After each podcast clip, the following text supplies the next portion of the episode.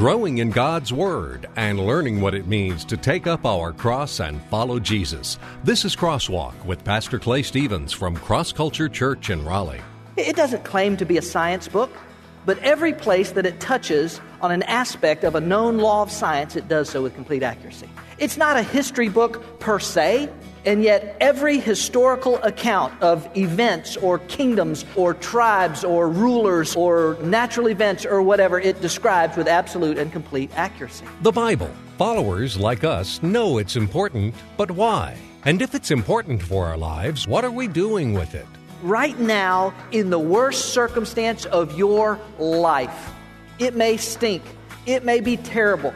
It may be rotten. It may be something that you want out of so bad, but you may have absolutely no control over your circumstance whatsoever. But what you do have is the power to live in the midst of that circumstance with absolute victory in your life. I'm Rick Freeman. Welcome to Crosswalk. Today we continue our series entitled Cross Culture in 3D So Real You Can Touch It. We've been looking at the different dimensions of a fully devoted follower of Jesus, and one of those dimensions is discipline. As disciples of Jesus Christ, we need to build certain spiritual disciplines into our life in order to grow in our walk. The discipline of the Word. Most of you in here are all grown adults. Nobody's going to make you build that discipline into your life. But oh, how you need it. Today, Pastor Clay challenges us with the discipline of the Word of God. The Word of God is perfect. The 119th Psalm is where we'll spend most of our time today. As Pastor Clay is going to show us, the 119th Psalm teaches us some important principles concerning the Word of God that will help us build the discipline of studying the Word of God into our lives. Now, here's Pastor Clay with today's message. Holy, holy,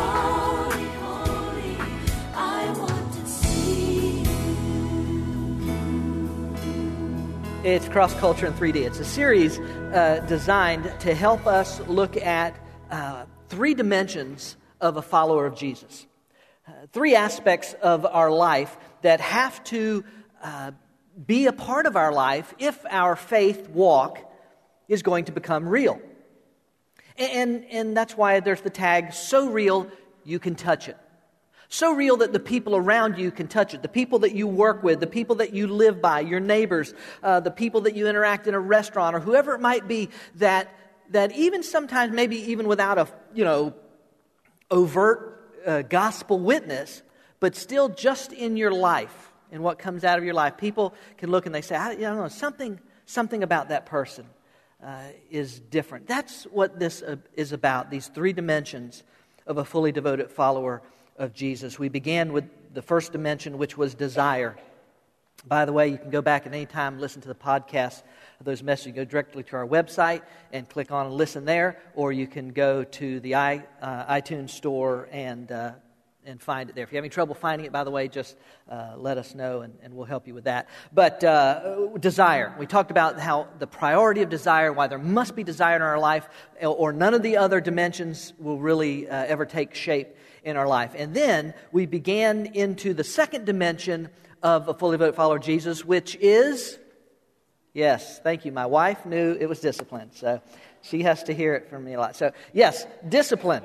We began the, the dimension of a walk with Christ that involves the disciplines that need to be built into our life if this thing is going to be authentic, if it's going to be real. We've looked at prayer. We've looked at fasting. Y'all all enjoyed that one, right? um, today, we start into another discipline, a very important discipline in our life, and it is the Word, the Word of God. I'm curious, how many of you have ever uh, been to the Hoover Dam? How many of you ever been, been to? I mean, I've seen pictures. Okay, a couple of you. I've never been there. Uh, I've seen pictures of it, and I'm just kind of fascinated by the, by the Hoover Dam and, and dams in, in general. And I know that there are much bigger dams uh, nowadays uh, than the Hoover Dam. But the Hoover Dam, when it was first constructed in the late 1930s, was, was quite a uh, technological uh, and industrial you know, advancement. I mean, it was, it was a pretty big deal what they did way back in the 1930s. Now, uh, the interesting thing about the, the Hoover Dam is that it's, that's what we know it by, those, right? We know it by the dam. We recognize those pictures. We've been there. Everybody thinks about the dam. But it's what's actually inside of the dam or below the dam that most people don't think anything about and take for granted. I'm talking about the hydroelectric plant that is part of the Hoover Dam that produces power. In fact, as I understand it, 4.2 billion kilowatts of power annually. Uh, it provi- provides power to three states uh, Utah, Arizona, and California. It's the equivalent, I think, of about 3 million horsepower being produced. No, nobody thinks about that. Now, prior to uh, the Hoover Dam being constructed, one of the things I think is interesting about it is that I wonder at what point people realize that there's this endless source of power available to them, you know, namely the Colorado River. Um, maybe in the, uh, initially they, uh, they didn't understand how to, how to get to it. Maybe they thought it would be too difficult to get to it. Maybe they didn't even really grasp what they uh, had access to and the power that was available to them. I wonder if you realize the power that you have available to you today. I wonder if you do.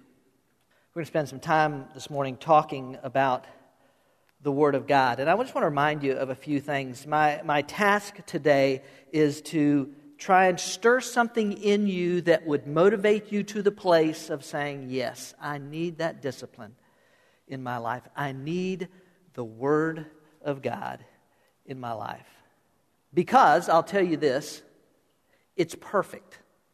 The Word of God is perfect.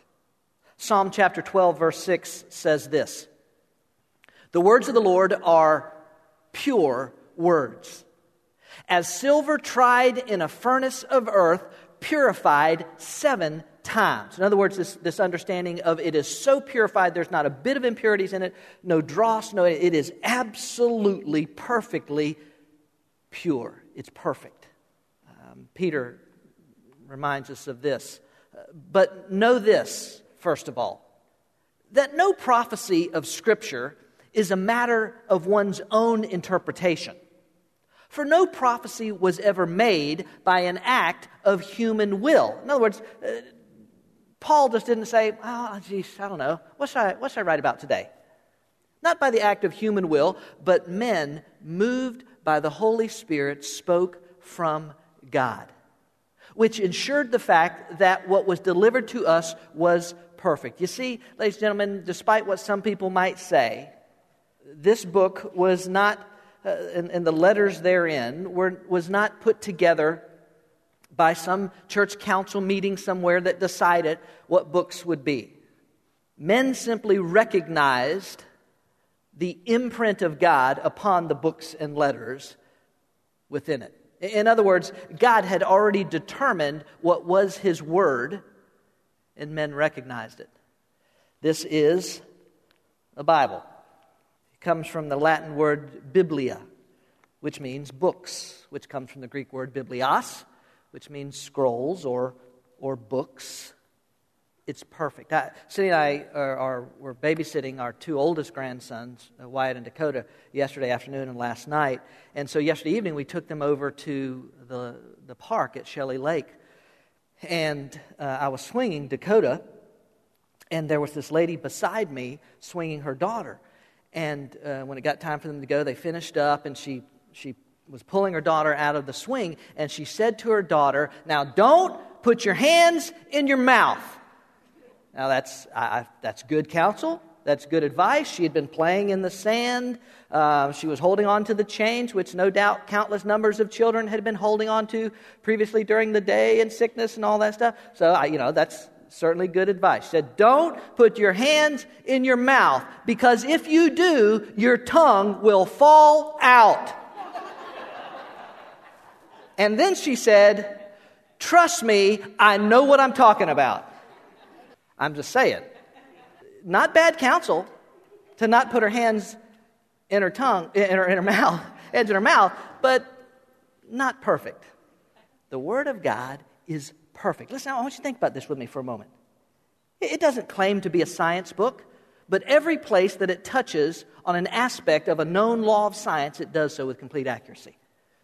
It's not a history book per se, and yet every historical account of events or kingdoms or, or tribes or rulers or, or natural events or whatever it describes with absolute and complete accuracy. It's predicted prophecy 100% of the time. It is perfect. Men have been trying to uh, disprove it, discredit it, destroy it for at least a thousand years. It's perfect, it's practical. It really is practical. Paul writes this to Timothy, and he says this You have been taught the Holy Scriptures from childhood. Now, I I just stop right here and just say, that's why we do C2 Kids ministry. We know in, in Timothy's case, we, we know from the context, we know that, that two godly women, his mother and his grandmother, invested in Timothy's life. And you, as parents, have the responsibility to invest in your children's lives. And we, as a church, invest in children's lives. That's why we do C2 Kids ministry. That's why we try and put the truth of Scripture at a level that our children can grasp and get a hold of. You have been taught the Holy Scriptures from childhood. And watch this. And they have given you the wisdom to receive the salvation that comes by trusting in Christ. Timothy, that's how you came to Christ because somebody taught you the Word of God even at an early age. And it's given you the wisdom to know that you need a relationship with Christ and you've trusted Him for your salvation. All Scripture is inspired by God and is useful, it's practical to teach us what is true, to make us realize what is wrong in our lives it corrects us when we are, are, wrong, and it teaches us to do what is right. God uses it to prepare and equip His people to do every good work. It's just practical, folks. It is perfect, it is practical, it is powerful. Um, maybe you're familiar with this passage of Scripture, Hebrews. Uh, for the Word of God is alive and powerful. It's sharper than the sharpest two edged sword, cutting between soul and spirit, between joint and marrow. It exposes our innermost thoughts and desires. If you hang around here uh, for a while, you, you'll hear me in, in inevitably, uh, sometime in a prayer, uh, quote that passage of Scripture in Hebrews, asking that the great physician, the Lord God Almighty, would use his scalpel, the Word of God, to surgically remove from our lives the things that should not be there, and to sow into our lives the things that we need in our life. That's the Word of God. It is powerful.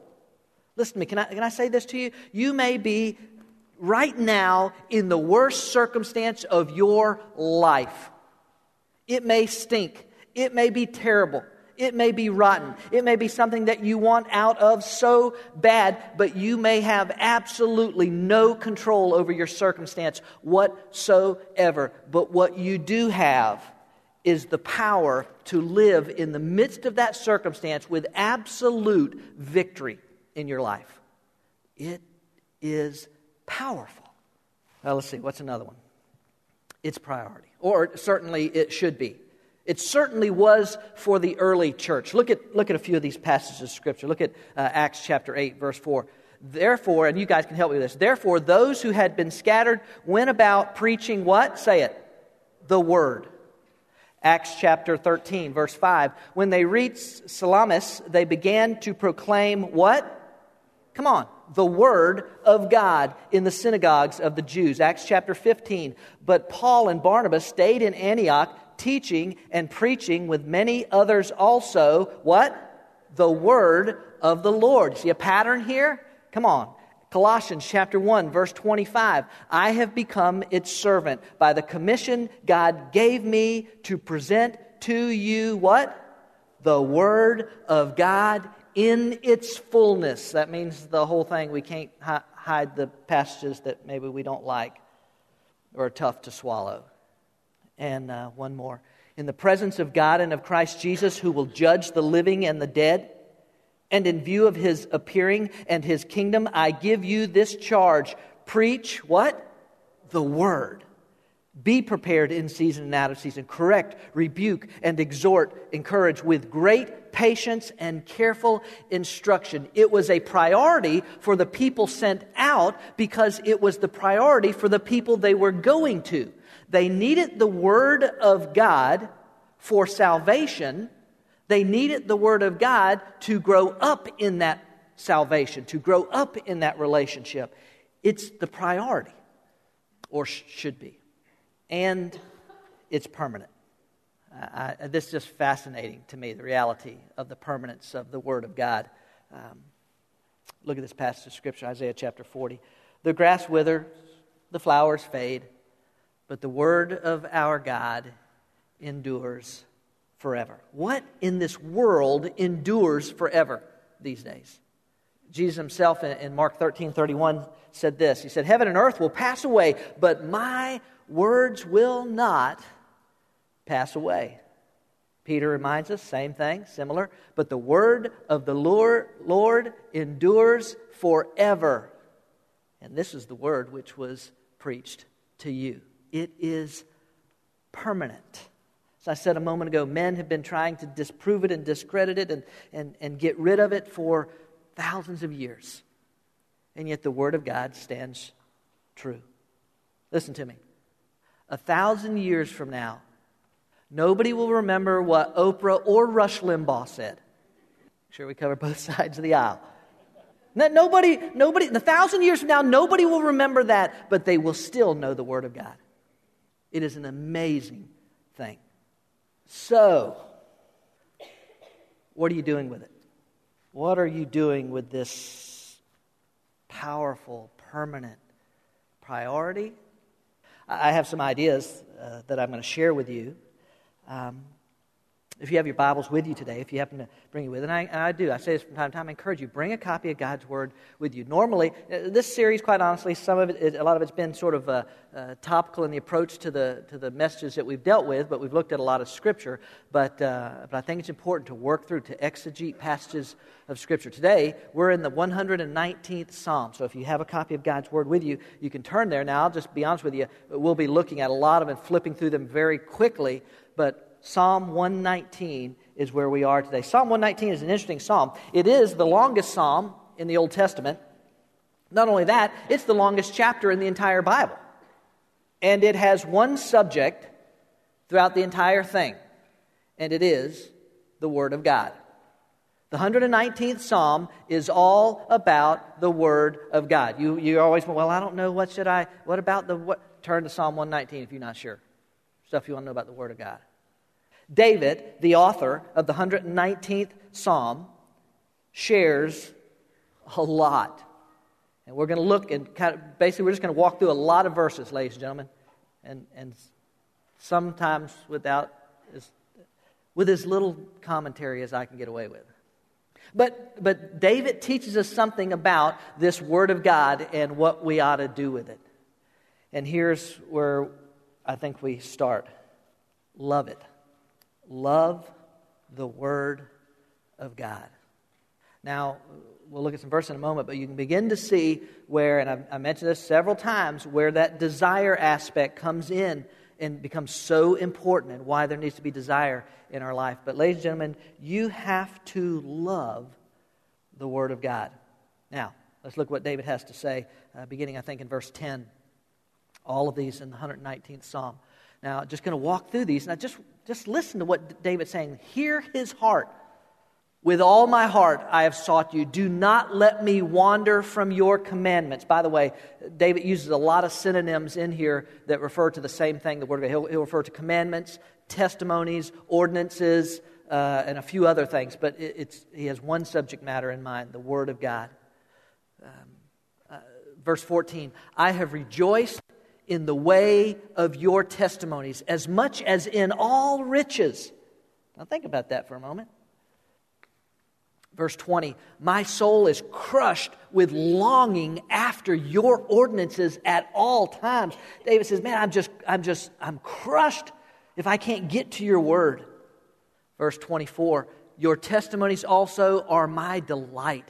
Verse 20, uh, 36. Incline my heart to your testimonies. Verse 40, behold, I long for your precepts. He wants them that badly. Verse 47, I shall delight in your commandments, which I love. I know I'm going through these kind of fast, and if you're trying to write them down, you can, or, or I'll, I'll get them to you. Verse 72, the law of your mouth, now listen to this, is better to me than thousands of gold and silver pieces.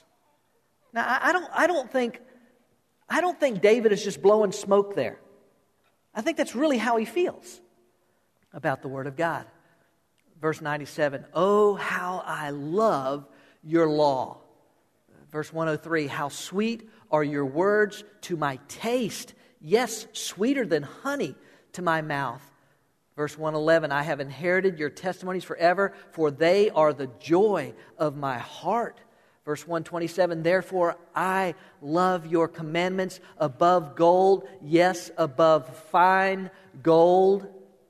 One more. Your word is very pure.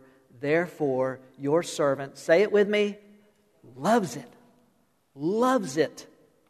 Hmm, well, it's, it's kind of, David's kind of on the fence here about the Word of God, isn't he? Let me ask you a question. Do you think that, do you think that David had to be reminded to go to the Word of God? Do you think David had to be coerced and manipulated and pushed and guilted into spending more time in the Word of God? No. No. Just the opposite. Matter of fact, David would have fought you if you came between him and the Word of God, the way you or I would fight someone that came between us and our spouse. This love affair with the Word of God. Uh, when, when I first surrendered my life to the Lord, I, I didn't know diddly. I, I, I really didn't. I, my wife I, had to go buy me some, some of those stick on tabs in my Bible. My Bible didn't have those separations. I buy me stick on tabs so that I could learn some of the books of the Bible and what was in the Old Testament, what was in the, the New Testament. And, and, and I'm telling you, I, I didn't know Adam from Zerubbabel. I remember, um, I don't know if you remember this or not, baby, but I, I remember one time we first started going to church and we, and we went to this couples class, like party social thing, and they were playing the, the newlywed game. There's a fun one, right? All of us guys Yay. the newlywed game. You, you, remember? And they asked, they, I was scared to death that someone was going to ask me something about the Bible. And, and they, they asked, what, uh, what would your spouse say is your favorite book of the Bible? I don't even have a clue what I said. I sure didn't know what her favorite one was. I didn't have a clue what. I think I said one because I, sure, I'd come across books of the Bible and known something about it. I, I I don't know. Somewhere by the grace of God in those early days, I fell in love with the Word of God. And it is a love affair that has lasted for many years now. And, and, the amazing thing is, this is, this is just how it works. The amazing thing is, the longer this love affair goes on, the deeper in love I fall. And just like my relationship with my wife, it just becomes sweeter and sweeter and sweeter. Y'all like the way I worked that in? That was good, right? But it's true, man. It's true. It's, it's to fall in love with the Word of God.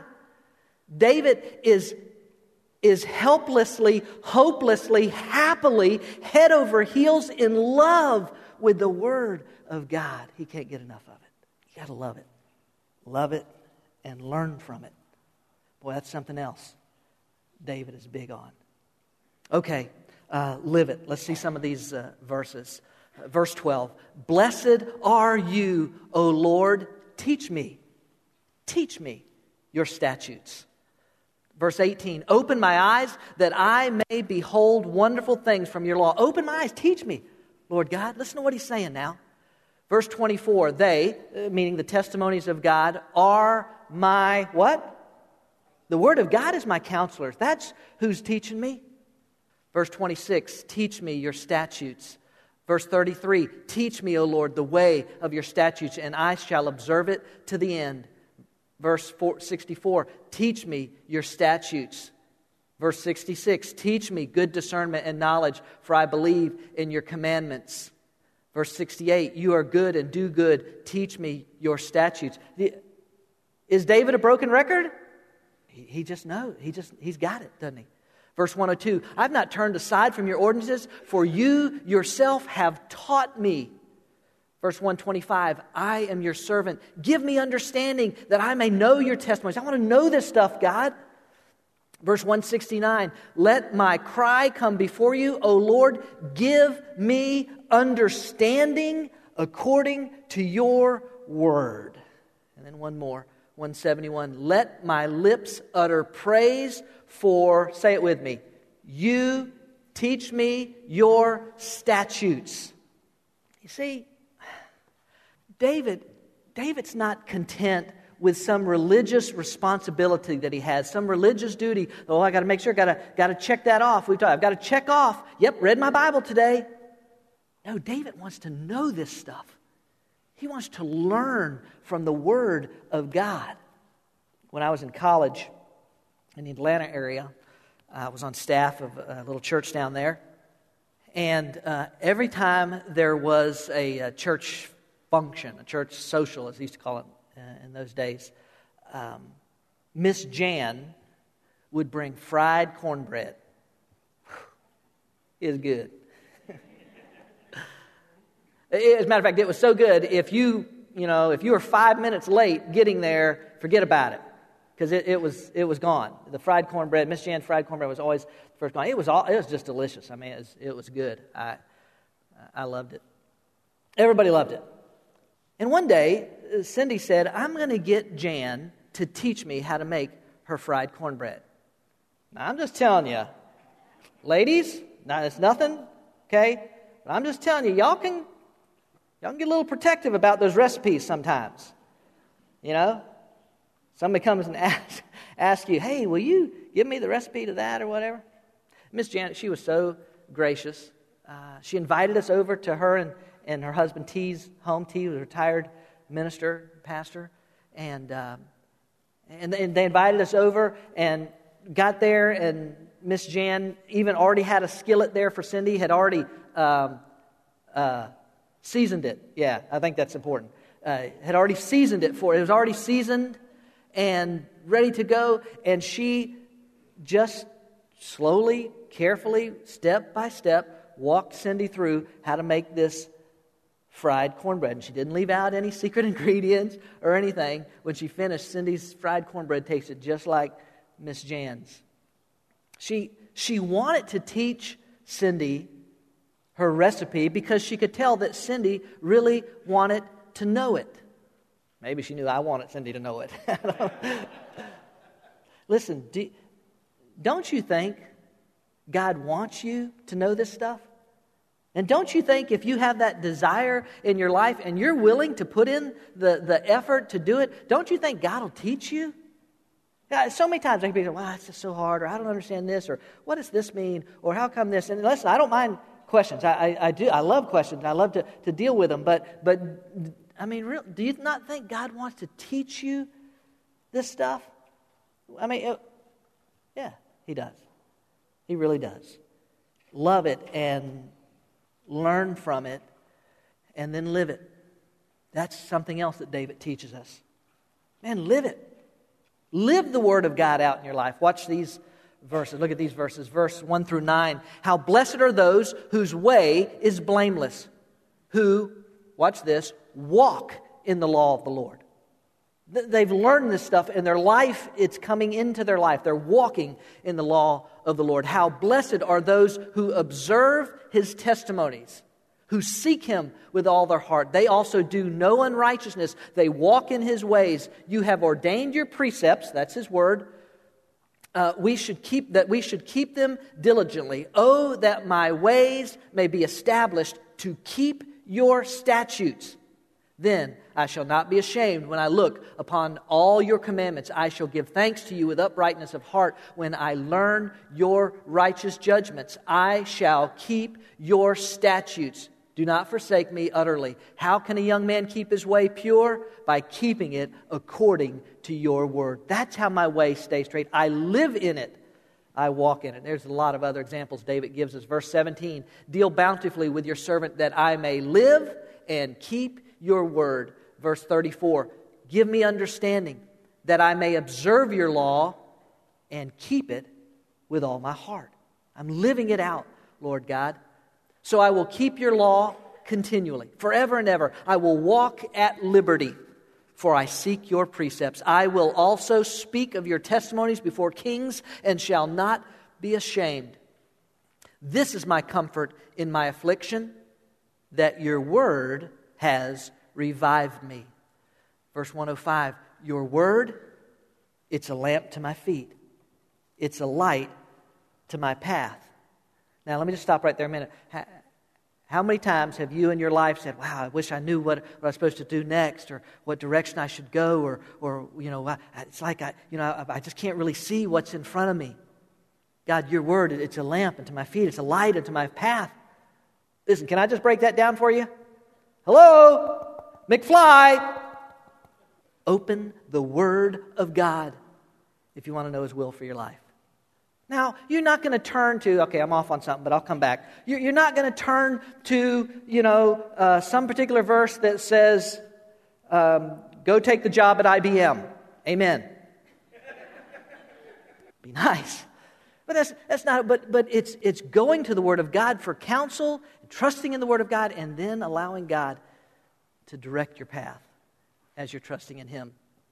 Uh, let's see, I think a couple more. 110. The wicked have laid a snare for me. Yet, now listen, there's different circumstances in David's life that he keeps describing. The wicked have laid a snare for me, yet I have not gone astray from your precepts. I keep walking in your word. Lord God, that's what he's saying. Verse 133 Establish my, what's that word? Footsteps. My life in your word, and do not let any iniquity have dominion over me.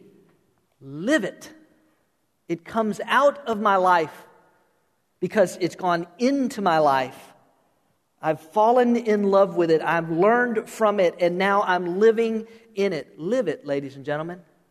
Live it in prosperity and live it in poverty.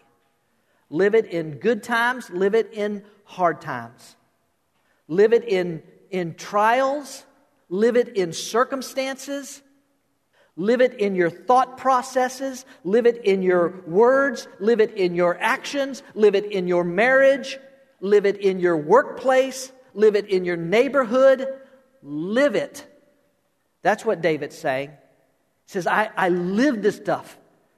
And that's what we learn from David the importance of living it out.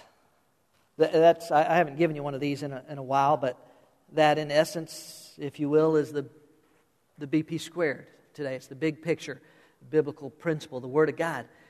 Love it, learn it, live it, and it'll begin to have an impact on your life. Let me give you, uh, so, and there's so much that I could even say about these, but I'll just give them to you and move on. Because David's saying this is what you ought to do. You, you ought to love it, you ought to learn it, you ought to live it. Okay, all right, give me something that's good. I understand that. I understand what you're saying. I know I got to work on that in my life. What, what, do, I, what do I need to do? Okay, let me let me give you my, my three M's. I've, I've been off on all these matching letters here lately, haven't I?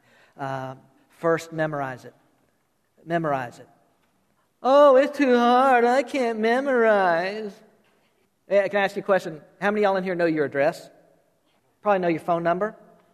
If you're married, you, you probably know your spouse's name. Don't, don't, don't tell me you can't memorize. Uh, talk to the hand. This is where my non compassionate pastoral aspect comes out. Don't tell me you can't memorize the Word of God. You can. It may take you a year to memorize one verse. I don't care. Like I said before, you got your whole life. What are you going to be doing with it anyway? David said the same thing in verse 11 Your word I have treasured. Some translations have hidden. Your word I've put in my heart so I won't sin against you. I put this stuff in here. I've learned it. I've memorized it. I've taken it to heart and I've learned it. Memorize it. Listen, Find out what works. Get you a formula. I don't care what it is. I tell people get index cards, write something, whatever it is. They even, I think bookstores even sell memory, scripture memory cards. You can just buy them. And they're small. You can stick them in your pocket or in your purse or your man purse or, or whatever it is you, you want to use. and, and, and pull it out, you know, five times a day or I don't know. Stick it on your mirror. Put it in your, your iTunes rotation, whatever that's called. You got Okay. Move on. Meditate. David says, verse 15, I will meditate on your precepts and regard your ways. Uh, to meditate on it simply means chew on it a while, man. Get in that. Pa- it, it, you ever, John 3.16. Uh, Uh, almost everybody knows John 3.16. Maybe not everybody if you didn't grow up in church, but for God so loved the world that he gave his only begotten Son, that whoever would believe in him would not or should not perish, but would have everlasting life. You could spend the rest of your life chewing on that one passage of Scripture and just exploring the depths of what all that means. To meditate on the Word of God means that, that I'm going to, to take a particular passage of Scripture, I think, uh, maybe it's a chapter, maybe it's a particular book this year, maybe it's a, just a paragraph, maybe it's just a single verse, but I'm going to spend some time contemplating, thinking about that. And if that's 20 minutes today, if that's 20 minutes every day for the next month, if that's for, whatever it is, meditate on the Word of God. Spend time in it. How many times have you, because I'm guilty, that's what's happened to me, how many times have you read your daily bread devotion verse for the day, closed it up, and if you've never done this, do it. Just say, okay, now what, what, did, that, what did I just read? I, I, don't, I don't know, but I can check it off. No, you got to med- you got to spend time. You got to you got to memorize. Yes, you got to meditate on the Word of God. And the last one I've got is mature. You, you got to mature in this thing. You got to grow up in the Word of God. Look what David says in verse 100. He says, "I understand more than the aged." He, he's not bragging. He just said, "I understand that more than people who live, have lived much longer than me." You know why I have? Because I have observed your precepts. God, I've gotten in your word and you've taught me so much. I've matured, I, have I've grown up. You, if you were here, do you remember when we were talking about desire? We looked at this passage of scripture in Hebrews chapter 5. Do you remember this? The writer of Hebrews says, You've been believers so long now that you ought to be teaching others. Instead, you need someone to teach you, again, the basic things about God's Word. You're like babies who need milk and cannot eat solid food. Now, that may sound a little harsh, but apparently the writer of the book of Hebrews was having a bad day that day. Maybe, maybe, I don't know, but he's just like, under the inspiration of the Holy Spirit, it's like, come on, guys, grow up, mature in this thing. So, I really would encourage you make some commitments to, to memorize the Word of God, make some commitments to meditate and to mature in it. And, and guess what happens when you do this? It all is kind of interconnected. When you do that, you begin to fall in love with the Word of God. You know when you begin to fall in love with the Word of God? When you learn it. You know when you'll start learning the Word of God? When you start living it out. And when you start loving it. It all kind of works together. It's worth it. It, it really is it's worth it. Because here's what happens. Let me give you David, the same author of the 119th Psalm, in Psalm 1, wrote these words, and I want you to see them.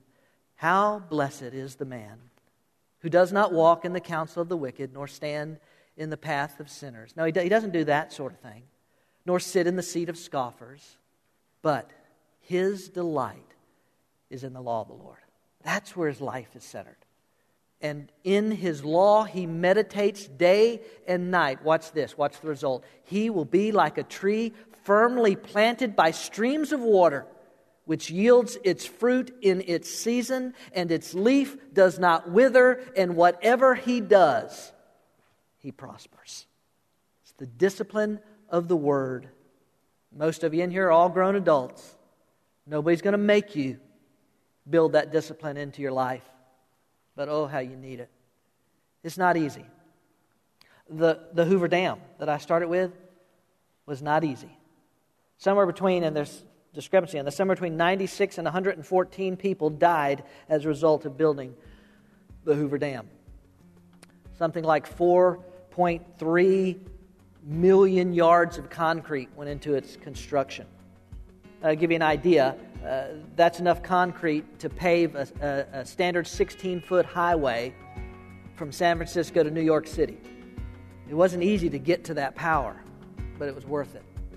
It's not easy to get to the power of the Word of God, but it's worth it. It's worth every ounce of effort you put in, every second of time that you invest, it's worth it to build the discipline of the Word. Love it, learn from it, live it. David, the writer of the 119th Psalm, demonstrated the importance of all three for the discipline of the Word of God in our lives. As Pastor Clay explained today, those three imperatives are inseparable. If you love the Word of God, you'll learn from it. If you learn from it, you'll live in it. There will always be things fighting for our time and attention, but nothing will ever be more important to our spiritual growth as spending time with the Word of God.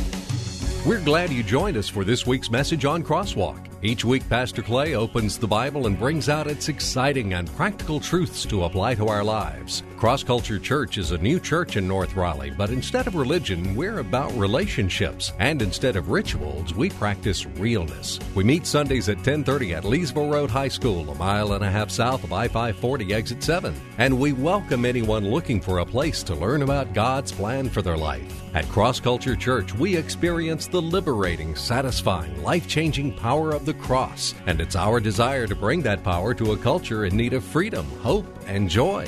We hope you'll come join us on a Sunday morning. We'll save a seat for you.